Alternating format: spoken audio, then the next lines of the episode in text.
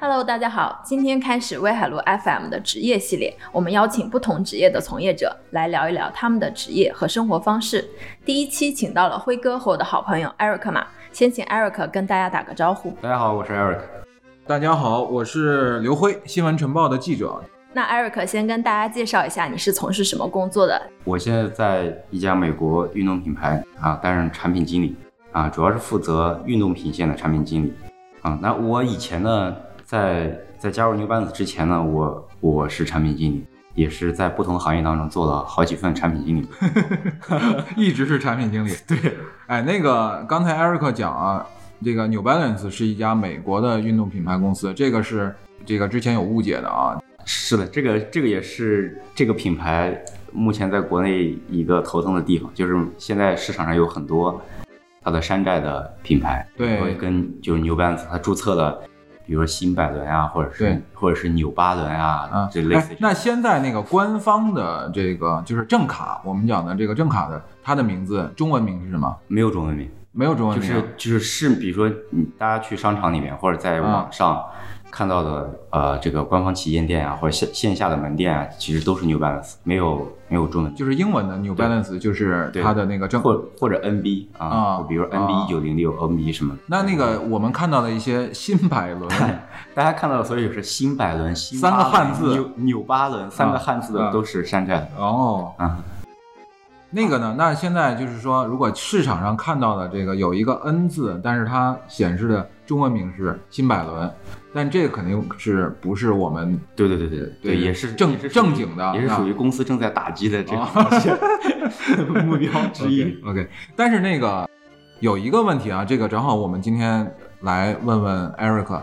不管是美国品牌还是这个中国品牌，大量的产品其实都是在咱们国内生产的嘛，对对吧？特别是福建、广东一带。那我们现在这个呃 New Balance 这个品牌的现在的产品线是不是都都在那边儿嗯、现在是其实是有一部分是在国内啊，有有有很大一批一部分订单是在国内，那还有一部分是在越南，然后也有一部分是在印尼。嗯，对，基本上，啊、运动品牌基本上都是这样。我我我想问问的是，这个作为一个跑步啊、呃不不，应该是体育装备品牌啊，对对对体育品牌的一个产品经理，他工作到底的那个涵盖的这个这个项到底是哪哪一些？作为这个产品经理的这个接触这个岗位之前呢，其实我对他的岗位其实也是有些误解的。那么我其实第一份职业生涯开始的时候，那我作为产品经理呢，其实是当时是互联网的产品经理嗯啊，然后也是在一家外企，那它是一个在线在线运动商务软件的这么一个一个平台化的一个产品经理。比如我们做很多这种啊，当时还是 Web 二点零的产品，嗯那还有包括后来的一些啊、Web 端手机应用的一些产品，然后但是这些呢，其实都是我们是不是就是我们那个对对以前跑步比赛报名的那个对 Active？对是吧对对对。嗯然后无论是网页端还是后来的手机端的 app，、嗯那这些都是我们其实日常现在依然可见的这些互联网的这种解决方案的、的产品，嗯应该是那个爷爷级的数据公司，对对比对较早期的。对。那在后来呢，就是也辗转的几份工作，无论是创业还是就是其实都是基于啊、呃一些比如说线上或互联网来提供解决方案的这么一个产品经理的角色。那在我其实我加入 NB 呢这个职业选择，其实是做了一个完全是不一样的工作经历的一个一个跳板。然后去到去到 NB 呢，但实际上呢，其实我如果今天不介绍，大家以为我可能就是一个，就比如说把一双鞋从零到有创造出来的这么一个产品经理。那实际上呢，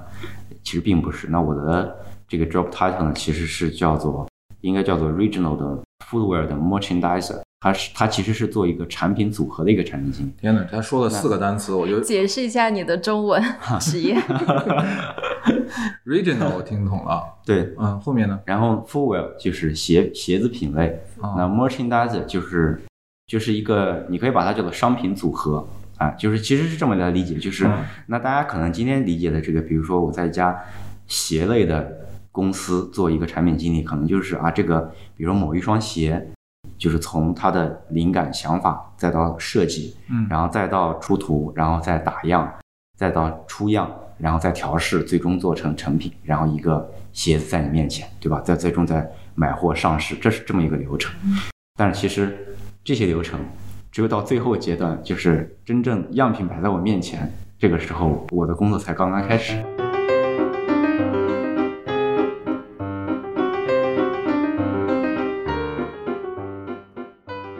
通常呢，我们其实会看到，比如说在在一个季节当中，或者说比如我们在一年当中看到，我就举一个例子，就 New Balance 的跑步鞋，然后可能一个一个 season 会有几十个款，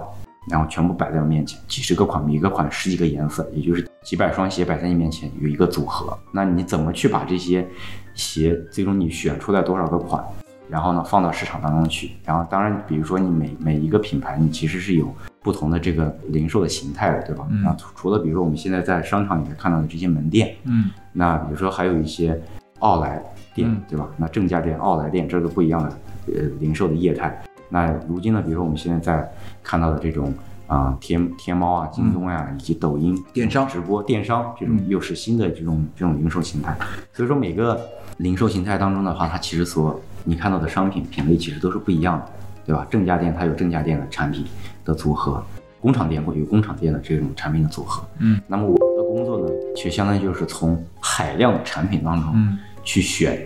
一个非常就是就是就是结构化的一个嗯产品的组合，嗯放到正确的这个货场当中去。嗯是这么一个一个角色。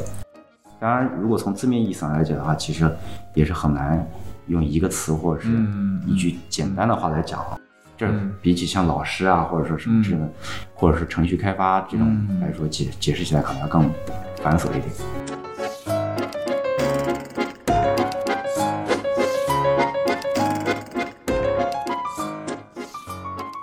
你刚才说的这个情况，是不是因为 New Balance 我们是一个这个国际公司，呃，总部在北美，你负责的这一块呢又是这个大陆市场，对吧？它涉及到呢嗯就是设计和开发这一块儿，可能更多的是依靠总部，对，然后呢，你负责这一块儿可能更多的是市场策略，对选择一些更符合选我品们的消费者的一些使用习惯，或者说他们的爱好，还有偏向度，然后进行一些产品策略的挑选，对吧？对对对对因为它产品会非常多，然嗯后是让你挑选一些符合大陆市场的、符合对消费者的、符合我们现在的这种运动习惯的，没错。然后把对它放到这个市场来卖，对吧？对。哎，我有个那个小的问题啊，这个你刚才说了，比如说呃，我们的商场的货场，还有呢奥莱的工厂店的这种货场，我们有个误解啊，嗯是不是误解啊？就是一般呢都是在大店先卖，卖不动了，然后呢送到 outlet，因为 outlet 的价格都是打折的，你一进去之后就是全场七折或者怎么样的。我我们的这个理解是不是对的？对通俗的理解，你这个链路是这么理解的 OK，对吧 OK 或者说一些过季的，啊，对，过啊季打折会然后或放者到或 outlet，对，是吗或者是说有一些产品呢，的确可能就是说在嗯最初规划的时候，大家想的非常的对吧？但是嗯最终可能由于各种各样的原因，最终它在店铺里面其实可能就卖不动，或者说明白可能出现一些什么样的一些明白一些问题，那明白最终就会都去到工厂店去做嗯，清就货。是这个清货、打折对清货，对对有没有一些产品一定一上来定义就是有啊，也有的是吧？ 有有，可能多少年前是没有这个奥莱店或者工厂店的。嗯嗯那那耐克其实在国内开了第一家这样的店，当时呢，其实就是因为他们手里边有非常多的这种产这品种尾货库存库存，嗯但是库存呢，在早期没有这些店铺的时候，它当时怎么怎么去做呢？就嗯基本上就是拉到工厂去销毁。嗯，但是其实你就会发现，拉到工厂去销毁的整个这个流程呢，它其实也会有成本。成本对对，嗯再到后来就是一把火烧掉， 嗯对吧？嗯但是实际上呢，后来呢，就是大家觉得就是这些产品其实就是没有卖不掉的货，所以说就是你只是没有把它在正确的渠道带给正确的消费者一个嗯合理的一个、没有卖不掉的货，这是挺好的一个观点。那我再提个问题呢，是不是 outlet 这个市场再卖不掉的货，那还往哪里去售呢？那现在基本上基本上慢慢的就会就会抖音 那那倒也不，那倒也不会。抖音现在其实也是非常，就是什么一千块以上啊就是比如尤其是鞋的这个尖儿货一千对吧块比较尖货，哎，比也较卖得优非常的好优。秀的一些产品，对吧？对，而且而且有些品牌它其实就是靠这种不打折的抖音也也做出来，嗯也不嗯也非常不错的成绩。嗯那再还有呢，就是还会有再下沉的一些方法能够处理、处理掉，OK，啊、嗯一些最终的一些维护还。会会卖到什么？再卖到什么其他的地区啊？哎，对是对，就再下沉，嗯比如说上海的奥莱买不到，那那就去到一啊这个个四三四线四到这十种十三线城市，那再试试，对吧？对对 o 对 k 那再回答你刚才说，就是有没有一些款它设计出来就是为奥莱的？对那有的。也有呢，是吧对，现在呢，其实奥莱在比如说尤其是运动品牌这个、嗯，这些所有的品牌当中，其实大家的生意占比还是蛮蛮高高的，的。嗯，有一些款，有的生意也是啊靠对奥莱卖出来的，对对吧？的哎呀，我跟你说，你消费者今天讲的是个 New Balance 的故事。我现在有一点想的什么呢？就是我们有的时候买名牌啊，专门去 Outlet 去买。我的那个第一件始祖鸟的冲锋衣啊，就是在工厂店去买啊，的。对，当时就觉得，哎呀，人家对吧，很流流行，很时髦，我们也去买一件。对。但是呢，去正品店或者那个大大的货它场，永远是不觉得会打折的哎呦，对，对会会比较贵。然后后来想想去一下啊，尤其要跑到国外的工厂店去买一件。对对对，那那会不会就是如果像你刚才说两种情况啊，一种是正品设计出来最后销路不好，然后呢，它还是为正品店准备的这个产品，嗯，那也有一些呢，可能它就是为了 outlet 的这种工厂店的一些消费心理去准备的，对对吧？也这个是会 P 的 P 这个可能已经是一个相当稳定的一个生意了。啊对 OK 对的。还有我们说回职业啊，我我刚想说的就是，大家以后穿什么衣裳，对吧？可能也得去想想，你买的是一件奥莱款，还是买了一个大厂款，对吧？还是不一样的。其实有时候在奥莱还是可以淘到好的东西的。会的，会的，会的嗯。对，就是说，呃，其实现在的零售它都会有专门就是为奥莱，然后为专柜及以及为电商生产的不同的产品的种类，对吧？对，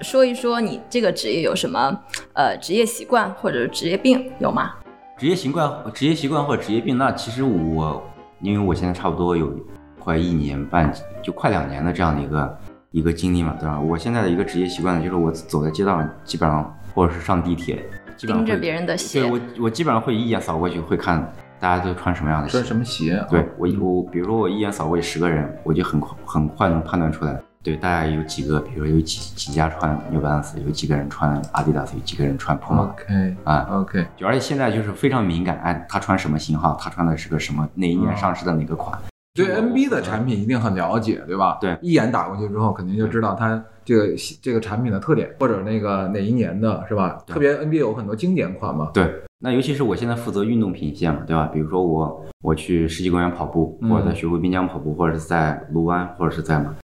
比如我在刷圈的时候，对吧？我就嗯会看啊、哎前面前后跑的这些人穿的什么鞋，嗯什么品牌的，是 local 品牌的还是国际线品牌的？嗯。他穿的是个竞速的鞋还是慢跑的鞋、嗯啊？基本上那你自己现在观察上海的跑跑步的人分分布情况是怎么样的？现在基本上呢，就是耐克，反正还是市场占比还是非常非常的高，绝对大数，绝对大大数。对嗯，然后但是这两年的一个趋势呢，就是国产品牌的也占很比多了，嗯非非常的高。嗯，对的，国产品牌你觉得哪一些是比较有竞争力的？现在被啊消费者越来越接受的？特步和李宁，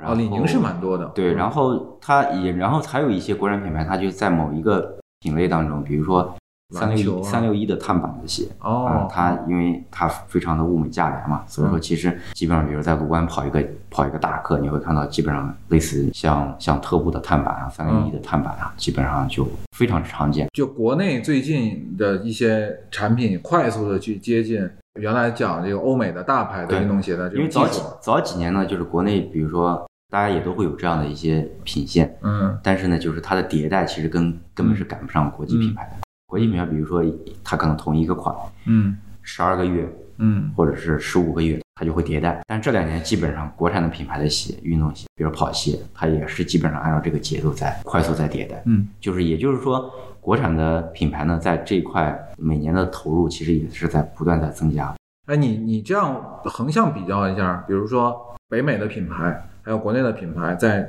就是产品的啊、呃设计研发，还有那个销售策略方面，这个差别是越来越接近了呢，还是在某一个环节当中提高的比较快？我觉得大家在意识上跟这个投入上，其实是基本上已经是越来越接近了。反而来讲的话，就是头部的一些运动品牌，其实是这两年在在市场投入上其实并没有像国产品牌投入那么多，嗯，但是呢，产品力上来讲的话，还是有差距。刚才说你那个职业习惯对吧？就是都是一打眼看看人家穿什么运动鞋对吧？对，还有啥吗？最主要就是就是观察就是这个，对、啊对，观察观察，嗯消费者其实对于一个做产品的人来讲的话，就是你要了解你的消费者，嗯 但你的消费者在哪里？其实这个是他最终就是背后使用这个消费者，他是一个什么样的一个人群画像？对于我来讲嘛，其实我的这些消费者，他就在在操场上，就在世纪公园里，就在嗯哼就在这些对吧运动的氛围当中。互联网产品是完全没有这样经验的，嗯因为这些人都在电脑后面，在手机端，是你是平时很难有机对机会就去了解这些消费者到底这啊是什么样个的这个观点啊，我觉得也也发生在我们很多的那个业态当中，比如说。有些年，那个互联网公司发展特别快的时候，大家都关注大的数据的维度，嗯通过更便捷的方式，或者说更快速的去获取更多、更多、更大的那个数据。但是它在有些场景当中会越来越关注那些颗粒比较细的，对对吧？像你刚才说的，你可能会聚焦到某一个消费者的使用的场景和使用习惯，对而未必说现在这个市场上大家的这个这个市占率的这个分布，对吧？它对可能一方面说明一些问题，但是另外一方面呢，还是要看大家的这个消费者的一些体验，可能会后面的这个问题可能会越来越被一些企业和品牌所关注。前面 Eric 提到你呃平时跑步呢，那你是因为工作的原因去跑步的吗？还是纯粹个人爱好？这跟你的工作有什么关系吗？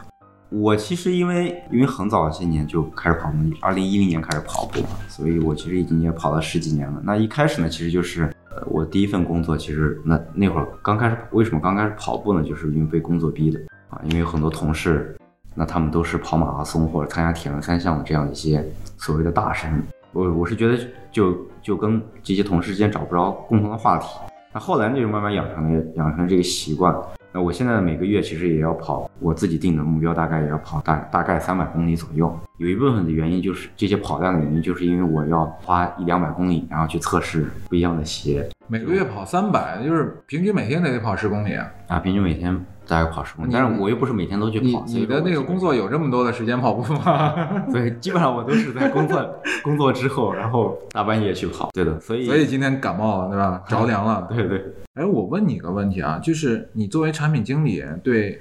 跑鞋的那个把握和拿捏，和你原来作为一个消费者，就是纯粹的消费者中间会有比较大的区别吗？其实还是有比较大的区别的。那我其实以前作为消费者来讲的话，第一呢，就是我以前从来不看国产的品牌，就我就是从来主主主要测一些那个尖儿货，就一千块钱以下的跑鞋我是不看的。那比如说，嗯，每一个品牌出的碳板的跑鞋，我都可能会去尝试一下。嗯但是现在呢，就是从事这个职业之后呢，就是其实你的生意组成是、嗯往往就是，比如一个那些组合顶对吧嗯哎那些顶端的那些产品，其实它对你的生意占比其实非常小的。那做生意的部分呢，其实都是在那些腰部的那些那些嗯品牌，甚至就是更下沉那些价格更亲民的那样一些那些鞋款上。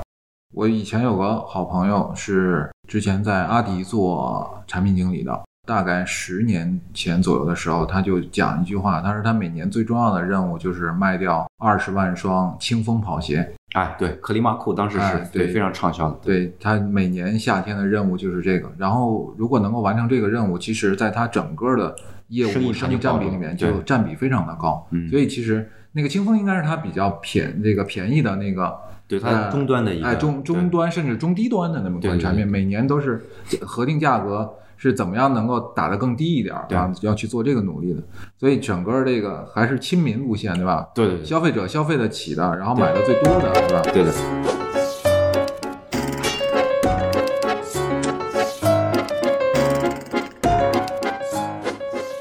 那个，那你你整个这个一年多、一年半左右的时间，在一家呃体育零售品牌当中，有没有一些自己认为比较拿得出手的作品，或者说有一个呃某一个产品设计，或者说某某一个产品策略，自己觉得还是挺满意的？坦白讲还没有什么样的。它它会有哪几个元素构成吗？你觉得现在？但其实对我来，讲的话，我觉得就是说我负责的品类当中有一个品，它比如说它突然就火了，经过我的手，是我放到这个市场当中来的，嗯我选进来，然后呢，它在市场上被验证了。就因为我们其实，比如说我现在在做的话，其实都已经在二做二四年的产品还没得到验证是吧？啊啊，就是还没真正得到验证。 嗯，所以呢，我现在就是坦白讲，我没有什么好的代表作。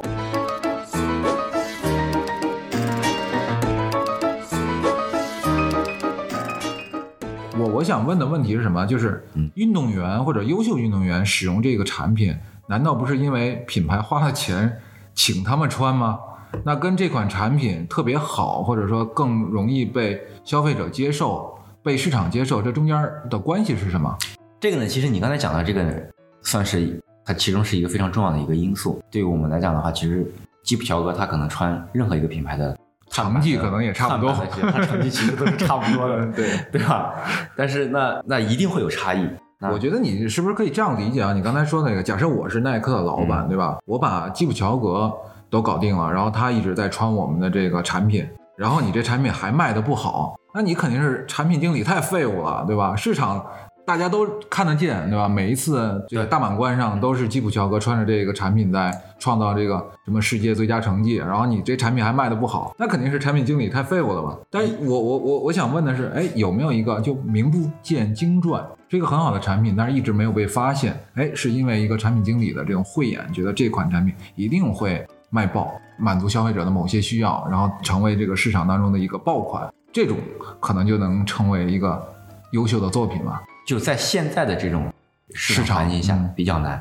嗯，其实是比较难。但对于产品经理来讲的话，就是他眼里面的这些鞋，他他觉得只只要他选进这些鞋，他觉得他在这个定位上，在嗯在他这个这个角，比如说这款鞋的角色扮演上，那他就是应应该是一个爆款。但真正这双鞋能被嗯能不多少能爆能不能爆，嗯能被多少人看到，嗯，其实背后牵扯到很 多，很多综合性的因素，对对很吧多？综合性的因素谁知道明年基普乔格怎么样呢？对你的产品力、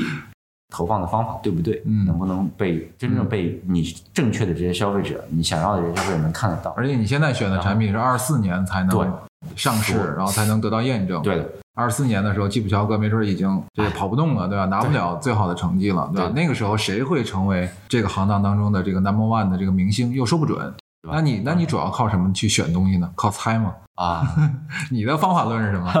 我的方法呢，首先呢，就是其实有一个最重要的，就是说你会看到品牌过去的历史的一些数据，嗯，对吧？你的销售数据其实决定了就是你这个东西能做多大，明白。然后呢，你未来趋势是嗯往大做还是往小做？那第二个呢，就是说未来，比如说一一年、两年的这个产品规划，你可以看得出来你的产品力是在增强还是在还是在变弱，因为其嗯实你你的产品你是可以一路路看到它的变化嘛。再一个呢，就是基于比如说市场的一个趋势，可以，但是目前来看的话，我们只能看到一个大的一个、嗯一个趋势。那种有没有一些产品可以定义成那种划时代的这个产品出来之后，被所有的市场消费者，包括竞争对手，都视为神大神级的产品？有呀，比如说在在耐克第一款碳板啊出碳来板之跑鞋前出来之前，这个就是一个划时代的产品。嗯但也有一些产品会不会出来之后，他自己觉得是划时代的，结果很快就被扔到垃圾桶里，也也也也有这种，也有这种，但是我相信这个这种是最多的，就是后就面是一种我们都这不个知道的这种，其实已经死在垃圾桶的这些是嗯是最多的，每个品牌都会有。嗯，所以就是挑战嘛，对吧？对他可能要去处理这些问题，对你要去赌一把，这款产品会不会成为一款爆款？当然就是你当你最初看到这个产品的时候，你大家就满怀希望，这应该这会不会是成为一个划时代的嗯产品，对吧？嗯比如说最近最近看到有好几个品牌做的呃跑鞋没有后跟，对吧？无嗯后跟，或者说我们讲跑鞋有坡插嘛，对吧？嗯负坡插，嗯，对，就是这个感觉颠都是颠着脚啊的，，电视角哎对的，对那对这个会不会成为成为一个新一的个产品，我不知道这个嗯啊，现在大家觉得啊不可能刚出来那个那个耐克那那款产品，就觉得那个很高的那种，啊，对，是吧？就觉得这会不会崴会崴脚脚啊？对嗯是对，都会有这种问对你题。嗯比如说，就像厚底跑鞋出来的时候，大家觉得哦这么厚，那肯定很重，对吧？对，它的那个跑起来平衡性也不就会行下对吧？降。对对对。但实际上呢，这往往都是一些划时代的产品。哎，你有没有在这个某一个工作的时点上感觉到你现在做的这个事儿特别有价值，或者说你的经验特别值钱了？有，因为因为其实，在 New Balance 它虽然是一个运动品牌，但是实际上呢，在在这家公司里边，真正运动的人并不是很多嗯啊。然后呢，我反而我倒觉得啊，我有很多经验，嗯啊，是是可以建立起来一些这种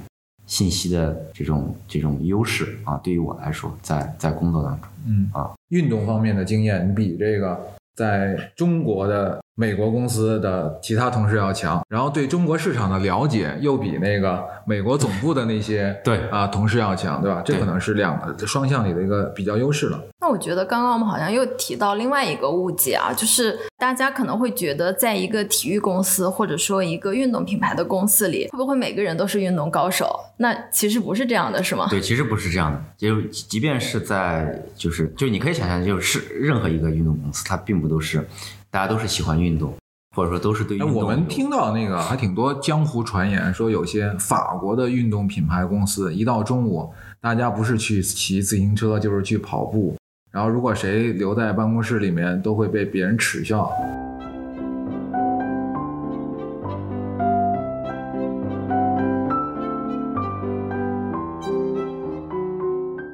Eric，那现在你的呃工作会让你开心吗？呃，我其实做每一份工作都很开心，因为在每一个职业阶段，其实大家都会有自己的一些一些追求，一些啊、吸引你的地方，它会就是工作本身是会给你带来一些无穷的一些动力的。真正在办公室，还是还是说真正在工作状态下，基本上我觉得可能多多少少都需要大概十个小时左右的时间吧。但是你你你一天其实你自己的时间就这么多，与其不开心，那还不如找一个开心的状态。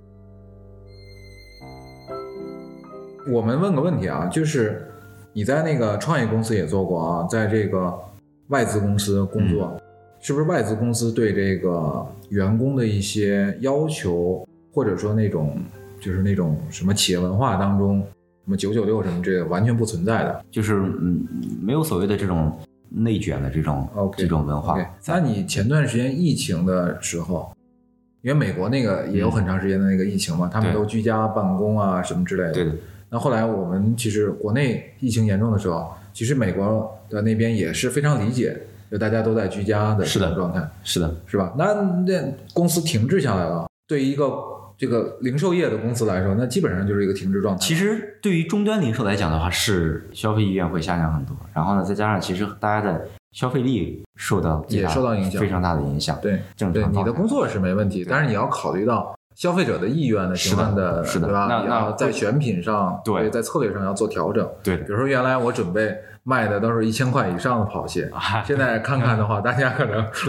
买个六六七百块就差不多了，对吧？对的对的会有这样的情况，可能要判断哦，那我现在在做的是二零二四年的产品，嗯，那二零二四年应该没有疫情了吧。又恢复了，对吧？ 啊对对对对，而且可能有点那个溢价出来，对吧？是的，嗯，那其实我想哎了解一下，就是疫情之后，那运动的人群是比之前更多了还是更少了呢？你觉得？相对来说是多了一些啊。其实，比如说，如果你定期的在某一个地方去跑步的话，你会发现，就陌生的面孔会会增多了。一些呃这种终端销售的的情况来看的话，的确是运动的这个品类是在销量更是在好了对，是在不断的增长的。疫情让大家学会了就是健康的生活方式，对吧？就更热爱运动，更热爱出门了。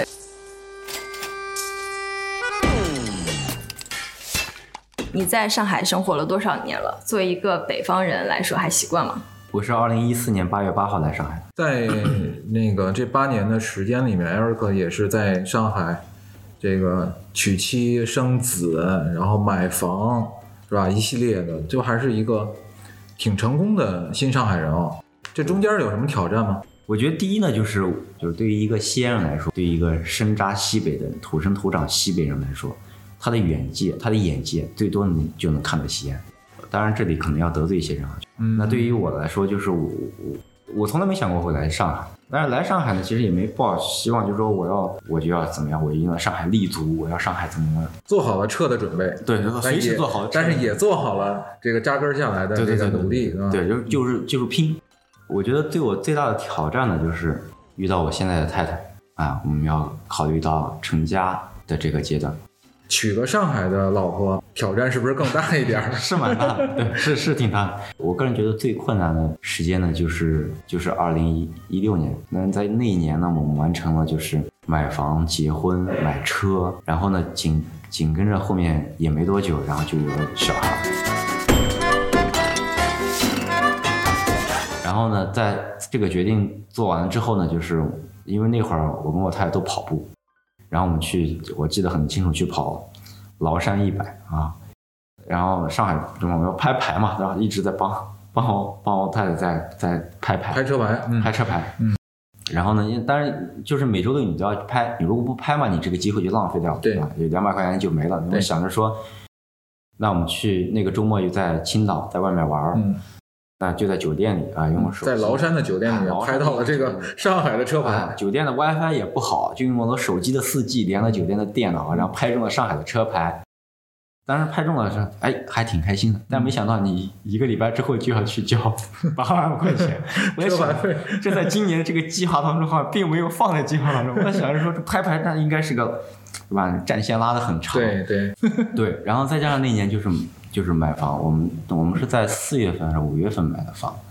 然后六月份还是六月份左右拍的中了车牌，然后十二月份结的婚，嗯啊，相当于就是买房到手之后的话，九月份、十月份，然后就装修，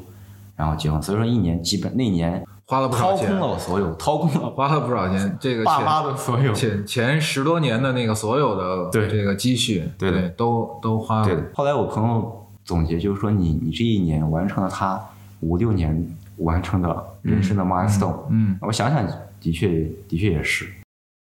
但是就觉得哇，这这个这个心理的压力其实是对，以前从来没有，就感觉每每做一个决定，还有最大的一个问都题是是按揭，对吧？对对对对是吧？你你对相当于是虽然把这些坑都填上了，但是还有一笔那个未来二十年、三十年的一个按揭要还，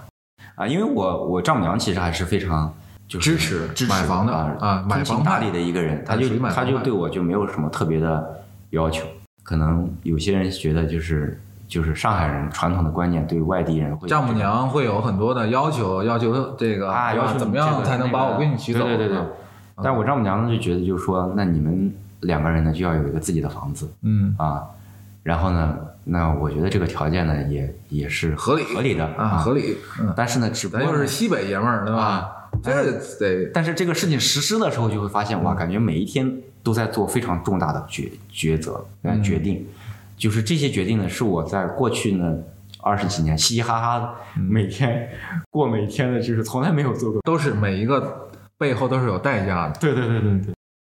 你现在想想啊，就是你还是，就是因为你当时是有结婚的这个预期在里面嘛，对吧？要买新房啊等等的这种想法。那现在你是属于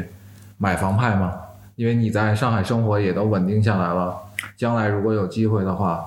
如果有一些条件是去换一个房子，或者说再去买一个房子的这种我，我是啊，嗯，为什么呢？就是你你为什么会这做这个？现在有很多人是租房派嘛，对，就是未来的预期也不我确觉得定的情况下，我觉得可能也算是一种投资的行为吧，嗯。啊，当然第一呢就改善一下这个，投资有有赚还有亏的可能性。对，所以呢就是看你怎么怎么买。但是我比如说，我第一呢就是我觉得如果我我现在有能力的话，我觉得改善一下住现在的的居住条件，嗯，那也可能是一个奋斗目标。未来我我觉得如果还有这个条件或能力的话，我我可能还还会买。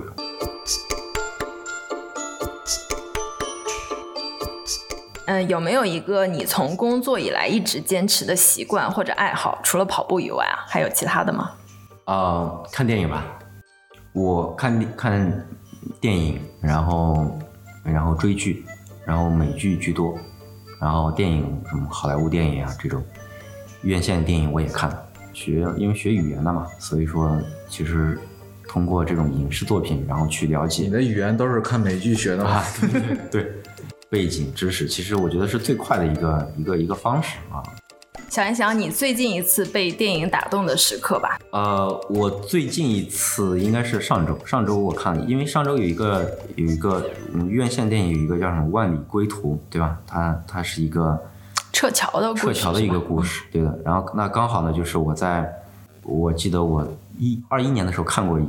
一一部片叫《摩加迪沙》，是一是一部韩国的电影。然后它是讲的就是九十年代的时候，索马里内战的时候，然后当时朝朝鲜跟韩国大使馆被孤立，呃就是的工作人员被被孤立在索马里。然后呢，当时一个算是一个生死存亡逃离的一个事件，其实是一个历史的真实的一个事件拍摄拍的一个影视的作品。所以我上周看到这个，也看到大家在讨论，然后我就把这个电影又看了一遍。里边其实有有一句话啊，就是当时好朝韩两国大使的相关人员，然后在当时他们乘坐的意大利的一架飞机，撤出来之后落地之后，然后呢，他们就说下了飞机又要装作不认识，它是那个朝鲜和韩国合作，就是撤撤出那个对摩加迪沙那个地方。等到那个飞机一降落，大家又恢复了原来的政治立场，对吧？对